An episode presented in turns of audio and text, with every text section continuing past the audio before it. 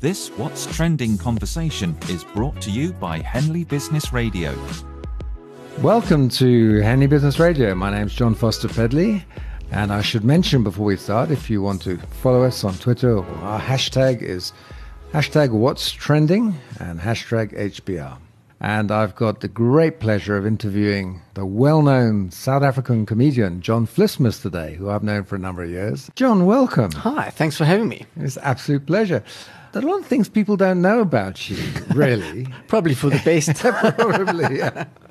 I mean, one of them is actually you're a demon molecular vegan chef. How about that? Well, yeah, I do like cooking, and I, I like to do things that people haven't had before. So that that's mm. I do get a lot of pleasure out of that, especially having mates around to uh, to try it out. Yeah, I was very lucky to to have a couple myself with all sorts of lovely green bean foams, and I don't know what else. I can't even remember. They were so great. I think you're fearless.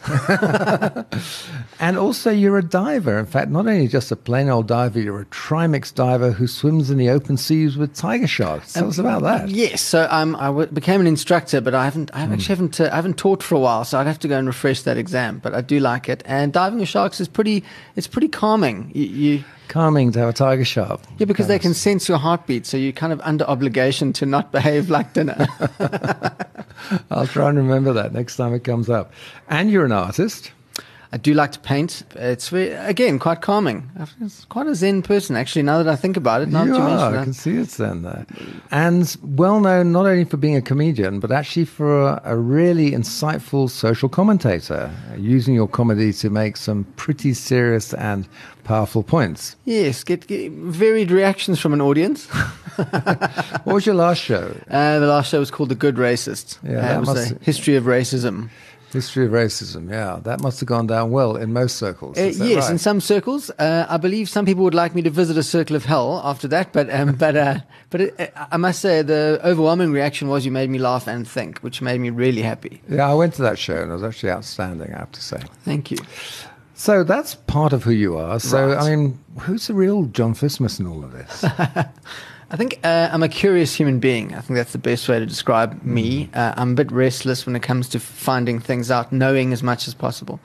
So I would, as I would suggest that that's at heart who I am is really just a curious person. I think the hmm. comedy is just one way of expressing that curiosity. Just, just going there. How does comedy express curiosity? I mean, how does that work? I think that great comedy is about listening and not talking. Um, mm. I think bad comedy is all about talking with no listening. So, so, as an observer, and I did really grow up as an outsider. I was very much on the fringe. I was never the jock or the popular kid or the I, wasn't mm. the my friends were all the kind of like you know slightly broken people and mm. you know the guy with the weird arm or the the guy that grew up to become actually very successful homosexual um, um you know in a government boys school it, we weren't really the the artists and the kind of all the sort of jocks grew up to become the sort of self-loathing insurance salesman who stay at the club because they don't really want to go home. I mean, my, my friends did things. So, so I think it's about being an observer from the uh, the perspective of being an observer. But when you're doing comedy, you're just talking non-stop. You're not doing much observing in real time, or are you? So, in fact, I believe there's an enormous amount of observation going on in real time, and, mm. and it's not all just visual. It's, it's there's a lot of non-visual observation that mm. I think goes on.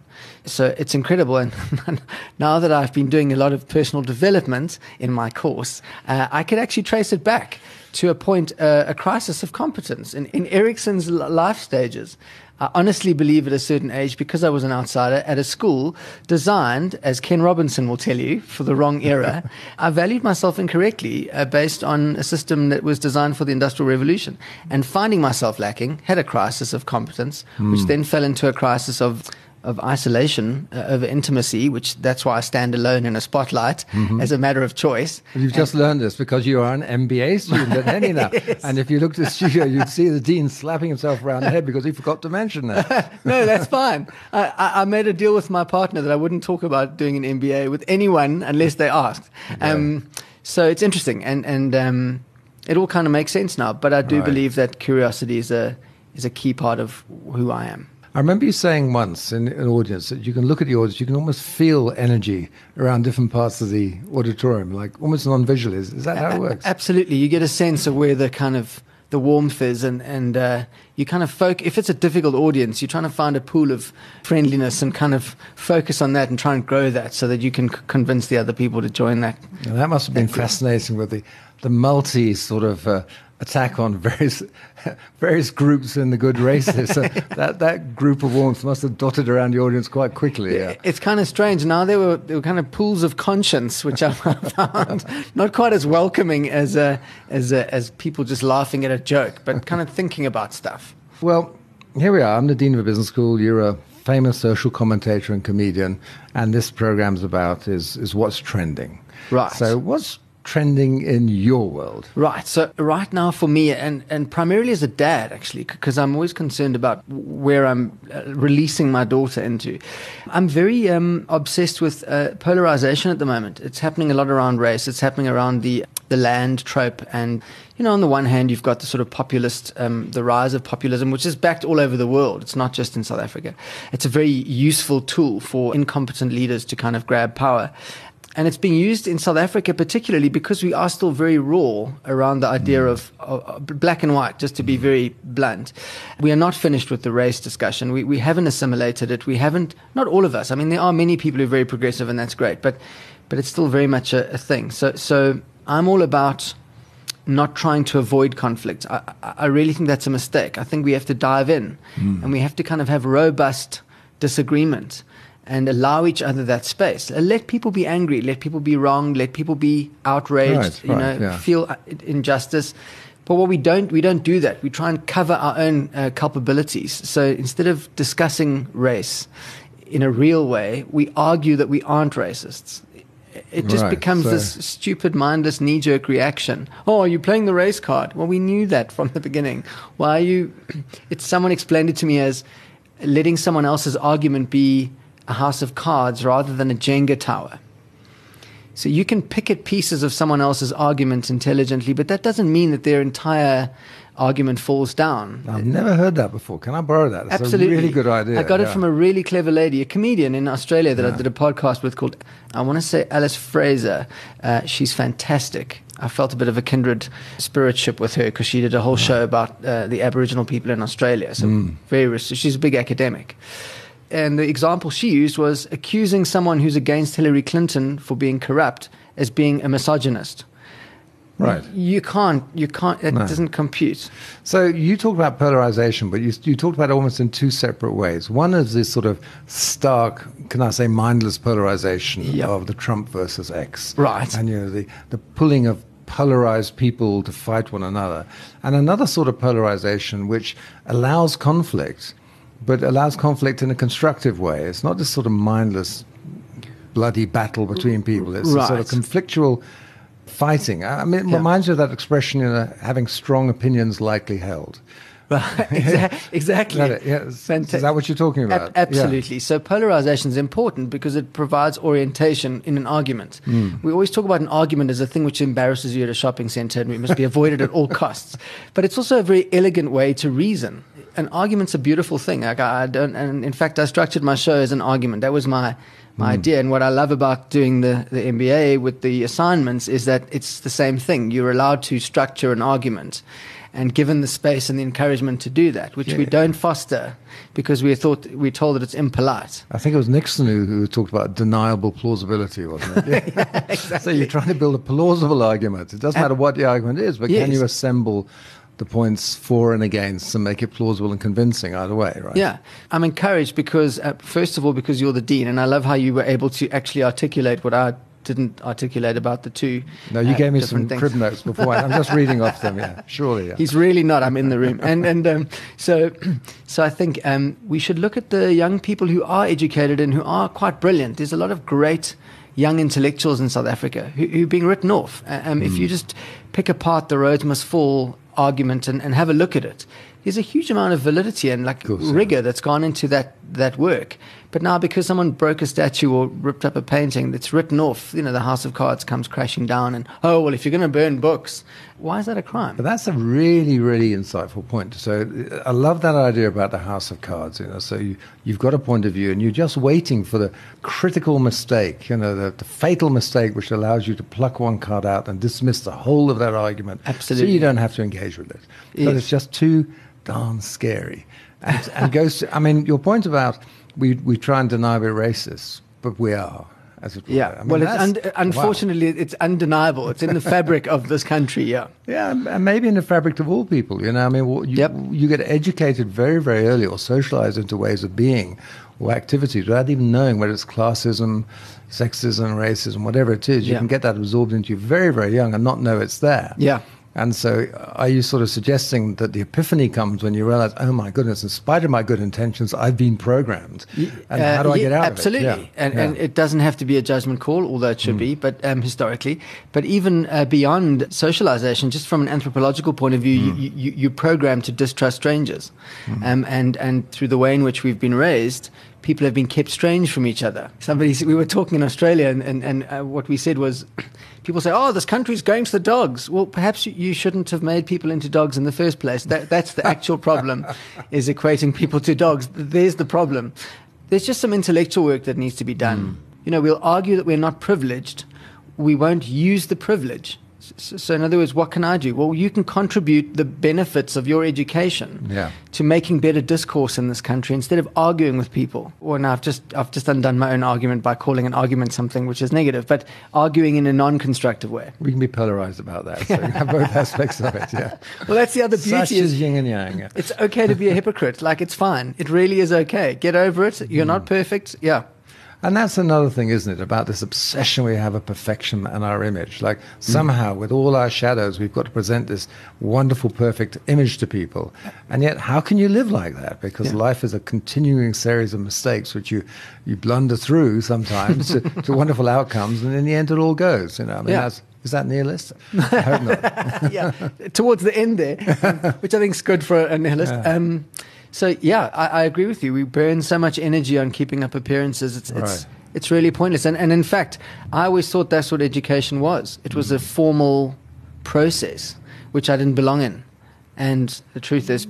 When we met, that's when I realized that it was okay to be academic, and it was Yeah, quite cool. I, I should say this. I kept saying to people when after I'd met John for the first time and I was lecturing somewhere to many MBAs and I said that this is the smartest guy I've met all year. I mean, and it was the end of the year. I have to say that. Wasn't Jan first, was it? no, it wasn't the answer, lunchtime. so you're okay with that. Yeah. and I think it's really true, but it's, it's, it's also true about what you do. You do the social commentary. You've got this wonderfully penetrating eye, and you've got this ability to stay on the edge, neither in the fold nor out of the fold, on the cusp of things, which somehow you play through your comedy, and, and it makes a great social contribution, don't you think? I'm glad it does. Yeah, Uh, sure it uh, does. excites me. I, I genuinely now think that I, I, I learned to walk a tightrope as a sort of a Hmm. Coping mechanism. Like it's just a place where I'm comfortable. I don't even like crowds. It's the weirdest thing. I don't like crowds well, unless they're paying 165 a head. But um, but And the next show is but I don't seek out huge crowds of people. I, I genuinely feel like I am an observer. I, I'm not. I mean, I love the people I love. I have friends, I have family, and you know, I have all that. But I'm quite a private person, and, and I, I think that's quite important as a comic. There is an element of sort of um, uh, detachment, which I'm, I- I mean, I'm cool with. A great mentor in my life was a guy called Tom Saunders, the retired RAF pilot, whose daughter happened to be Jennifer Saunders. Oh, and wow. He would describe how all these comics would come around to his house, you know, all the Mr. Bean, all the guys in, in that time, and would sit in corners, muttering to themselves, really, and not really engaging in very much. Deeply introverted characters who were quite the opposite. I mean, I know you're both, but it was Right, right. interesting that that Yeah. that in, that capacity to look inward turns into good comedy as well, doesn't it? Sure, and, and I think it also allows you to understand other people. So looking inward actually gives you quite a good view on other people. And that's the other trick is while great comedy is about listening, not talking, it's not about looking at the audience, it's about looking at yourself. And then generally what you find there is what you're going to find in the audience. So while you're looking to that inner world, uh, which is a reflection of the outer, what do you? What's your next? What's trending that you're picking up from there? I feel like very deeply researched, very specific comedies where I'd like to go. And I feel that's where the world's going to go. I think there's, there are too many generic people for where we're going. If I look at my parents and their lack of skill with technology, you almost just get sidelined. Mm. So I feel like deep specialization and then collaboration is going to become the way we live. So, too many generic people means we there's a search for authenticity in a sense, which is Absolutely. reflected in good political dialogue these days. I mean, what we've seen in the elections recently, that, Right. You know, you're starting to see individualistic, very authentic people starting to break down the narrative of dialogue for good or evil, right? Yeah, absolutely. So, you think that that's a trend? I, I- think this sort of. cer- I'm not talking about hipsters, hipsters with their made-up branding. I, I mean, genuine search for uh, meaning. Yeah, I, th- I think it's quite important, and authenticity will become celebrated um, again. I mean, I'm sure it's happened previously, and the cycles will continue. But if you just watch an evening of television, there's just so much rubbish on, uh, available to the world, and I genuinely think people are going to get bored of it. I mean, democracy proved that if you ask for it, you'll get it. So, America, enjoy your dinner. I mean, that's what you've been kind of asking for for a long time. Now you've got it. Now you're like, no, we didn't want that. You did. You absolutely. You made Baywatch. You that is your president. That's the guy you get. So I think we are moving into a time when authenticity and, and genuine um, reflection will give us better interaction with each other. We've got so much generic on TV and elsewhere. So maybe what we're finding is in podcasts and elsewhere, you're finding people choosing their own media and choosing their own arguments and what they want to find easier. So people want to get into some depth. And and as, as human beings, they want to become more authentic to themselves. Yeah. So in this world that is connected so much, we can actually become more individual. Is there some paradox I, I there? absolutely Yeah. think that there is something in that. That paradox, mm. I think, is real. Mm. If we just look at like how transgender people are now able to kind of mm. just be. Yeah. Uh, you know, without having to live this ridiculous life, gay friends or, you know, people who've lived a very closeted existence based on this definition that's ultimately meaningless. It, it, it means nothing. Someone said the other day, being gay or straight is just like having a different screensaver. It, it's so irrelevant. So if I look at my daughter and the way her friends move between each other and, and kind of um, they connect and then they, you know, my, my daughter's constantly connected and yet isolated. So, so there is something in that, and, and y- there's an enormous um, um, space for huge customization of, of what it is you want. Yeah, And and, and the capacity now to reach those people. So, I mean, talking about sexuality, I was, I was with my 12, 13 year old daughter coming on 50, whatever it is, now, Right. and her friends. And they were listing, I think they got through 11 or 12 forms of sexuality that they're sort of describing these days. Wow, And things I've 12? never heard of. That's amazing. I thought, well, if only I'd known this when I was younger. So Absolutely, I think we you know, yeah. look. I think we just Yeah. didn't give them names, John. It's, Okay, it's incredible, you know, blended Yeah. families, the, Exactly. Mm. politics of moms and dads, all that stuff's just falling away, and it's just accepted. And that gives us enormous capacity emerging. So something about who we are is being able to be in the arena so much more. Yeah. We often talk of how much of me is welcome at work. And normally it's a very narrow slice of a person who's welcome at work. A little Right. bit, probably from the legs downwards. all, the- all the good stuff, the creativity and initiative isn't there. Yeah. So you're saying that's, so now that's going to enter into the workplace and polit- political dialogue and everything. Is that what you're Yeah, saying? I mean, uh, exactly. I think as we burn less energy on the pointless, uh, like dilemmas, we are able to use that power on, you know, what we really want to think about. So we will express ourselves more at work. Hopefully, we'll bring more of ourselves to work. I think that's a good thing, and leave it at home, and then pick it up for the weekend. That's right. Um, um, I've just noticed a great increase in the quality of comedy audiences over the years. Like from what we originally were offering, and genuinely we were just being led by the nose, by the mm. audience, and doing everything they wanted. And if you look at the older comics, you'll see that the broad stereotypes, the kind of the gags that kind of go in a loop. You know, it's the same old mother-in-law, this, and you know, it's the same old sort of archetypes. Now, if you watch young sort of millennial comics, they've broken lots of the old rules, and the audience love it. You had, you had a wonderful, almost a, almost a trope, I suppose, about the three different sorts of com- comedians and how they use power. Do you want to share that for a moment? Do you remember Um, that? yeah, absolutely. Yeah. So, so the um, the the first comic is the one that comes in from an angle of superiority to the to the audience. So they come in with a bit of power and status, particularly celebrity. They tell us about their privileged life and basically fail. I know comics are very good looking people who try and do comedy and they've got other successful careers and they wander on like George Clooney and tell everyone how being famous and beautiful is so difficult. They just lose people. Hmm. It's impossible. On the other end of the scale, you've got the comic who's no status in relation to the audience, just terrified and nervous, and the crowd smells the fear and quite horrific. They sort of gang up. It's almost like you, they can smell the blood and they become a, a horde, a pack. And, Lord and of the Flies on me. a- absolutely. And then you find a comic who, uh, and by the way, these are states. They're not. These are not permanent things.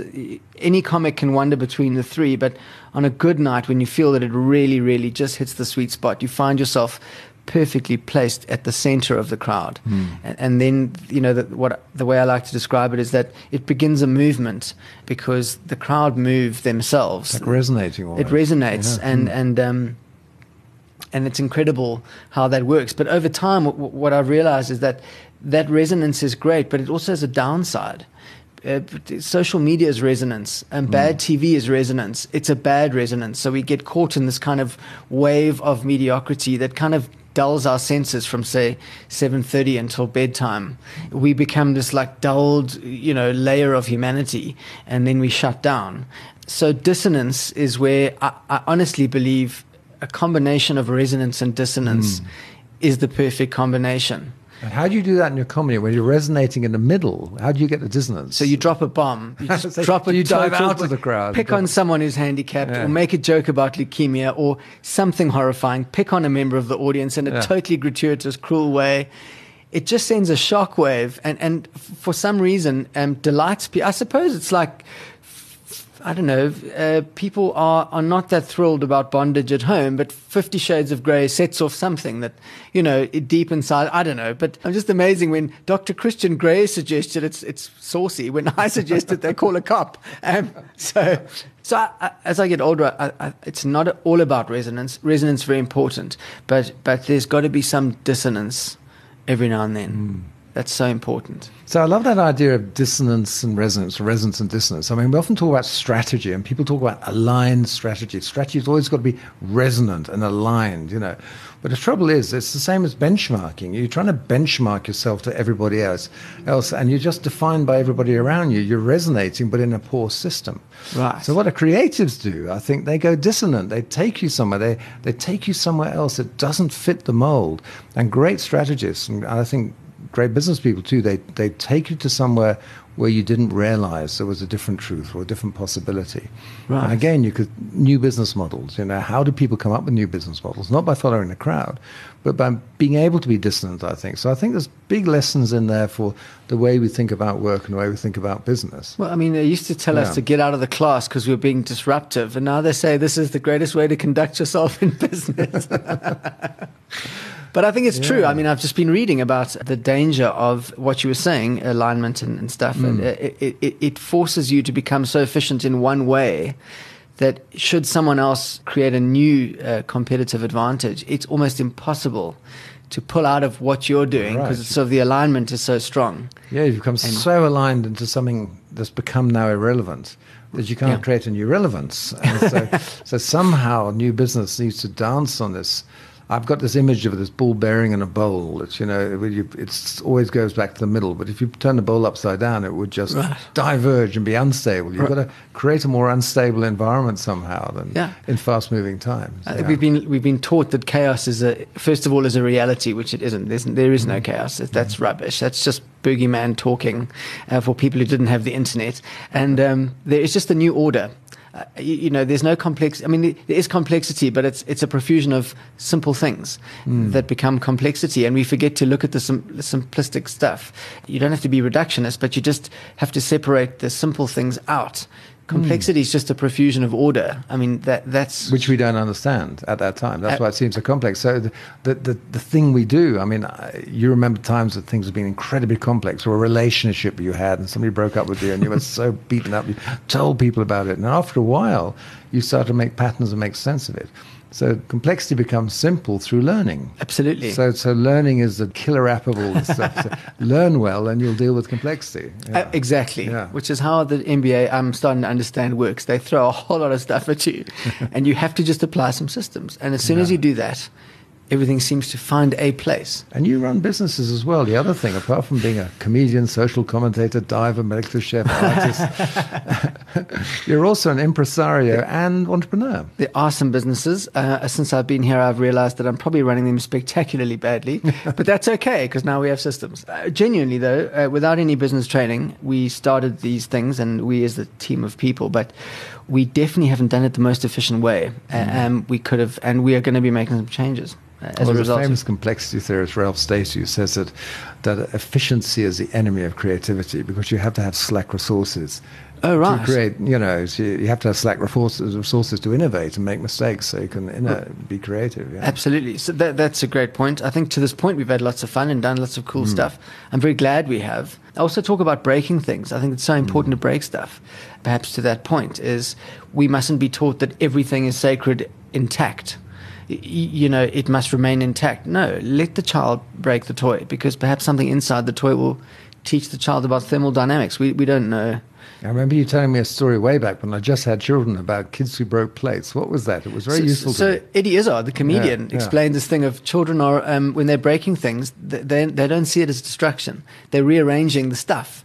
So they're finding a new way to put the stuff together, and it may not suit them, and, and you know it may upset dad because he worked hard, and that w- object represents his hard work and resentment, um, and when it's smashed, it seems like it's disrespectful. But for the child, it's it's an it's an exercise in rearranging stuff. And, and very proud and excited. Hey, look, Dad! Absolutely, look what I did. exactly, my golf clubs. Yeah, yeah. This is like a remote. It makes Dad's vein on his head stand up when I do this smash. You know so uh, yeah, I, I, think it's very important that we we we teach cho- like these um, must fall people. The moment they burned an mm. artwork, they were written off as like, oh well, these people are being destructive and the vandals. House again, yeah. They just burned a painting. It's mm. okay. We've got images of the painting. We can, you know, mm. it's it's it's okay. We, mm. you know.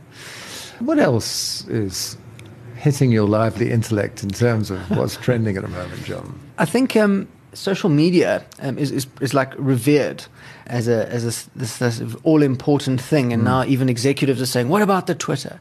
Um, um, what is, about the Twitter? Yeah, my daughter informs me Twitter's already on its way out. She's the, yeah. it's way behind, and I've just got into Instagram, and she told me that's already uh, you know a bit boring.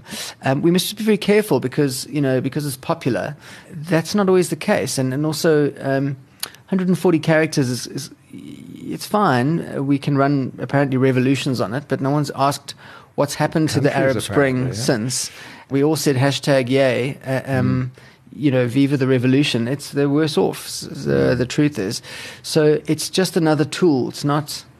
It's not a. I think the word is panacea, which is a very big word for. I think it was salad dressing. Um, um, but um, there's no shining knights in this. Yeah. These are all just tools, and they can be used for good things and bad things.